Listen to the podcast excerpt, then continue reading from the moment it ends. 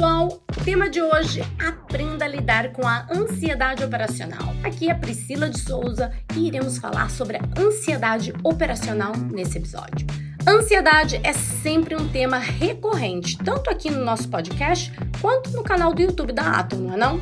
Nós estamos integrados a uma sociedade extremamente acelerada e exigente, onde parece que para conseguirmos algo, precisamos brigar o tempo todo para manter o nosso lugar, provar o nosso valor e conquistar o tal do sucesso tão almejado.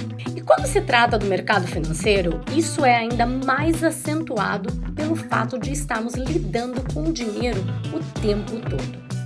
Relembrando do que se trata aí a ansiedade, vamos lá? Ela nada mais é do que uma resposta natural do corpo a uma situação estressante ou quando nos sentimos em perigo iminente. Alguns sintomas, por exemplo, são tremores, inquietação, nervosismo, sudorese e, em alguns casos mais sérios, podem até afetar o estômago. E é claro, não vamos deixar aí de lado a tal da taquicardia e a dificuldade em respirar, não é não? Ansiedade é uma preocupação excessiva com algo que não aconteceu ainda. E vale também dizer que a maioria das coisas que a nossa mente projeta, muitas vezes não acontece, né? No caso do mercado financeiro, a ansiedade operacional pode causar desconforto no trader, causar tensão excessiva, atrapalhar o foco e a tomada de decisão desse indivíduo.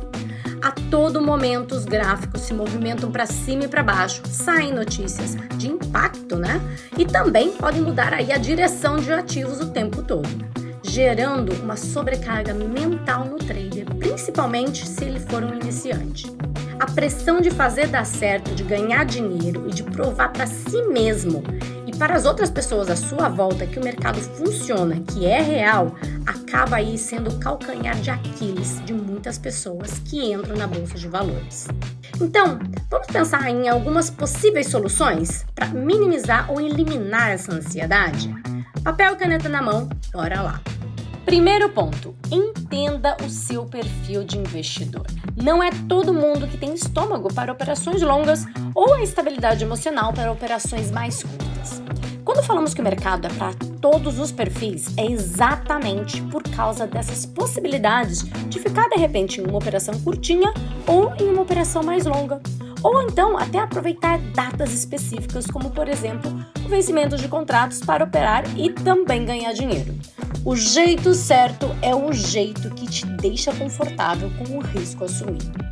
Segundo ponto, como a ansiedade é um mecanismo natural, nós nunca vamos nos livrar dela, infelizmente. Lidar com ela é um processo constante de alta observação e de se adaptar conforme o contexto da sua vida. Lembrando que prioridades mudam o tempo todo, assim como o mercado. Você não é uma constante o tempo todo, você vai oscilar sim. E é importante que você respeite esses momentos. Terceiro ponto, eu já trouxe aqui para o nosso podcast questões aí sobre ter um planejamento operacional e um diário de trading, né? São ferramentas aí importantes que guiam o trader na tomada de decisão e que trazem clareza sobre comportamentos e resultados obtidos dentro de um período. Vale a pena vocês ouvirem aí esses episódios também, tá? Para completar os conteúdos que nós estamos discutindo aqui hoje. Quarto ponto e o último ponto. Eu quero fazer aqui com vocês uma pequena reflexão sobre o simulador. Gente, abuse do simulador. Treine em diferentes dias e se exponha ao mercado em diferentes contextos, sem o risco da perda real. Isso vai te dar a chance e o tempo necessário de tela para que você possa, sim, na hora da mesa real, saber o que fazer. Assim como a Carol e o Kim falam nos treinamentos, o mercado tende a repetir comportamentos.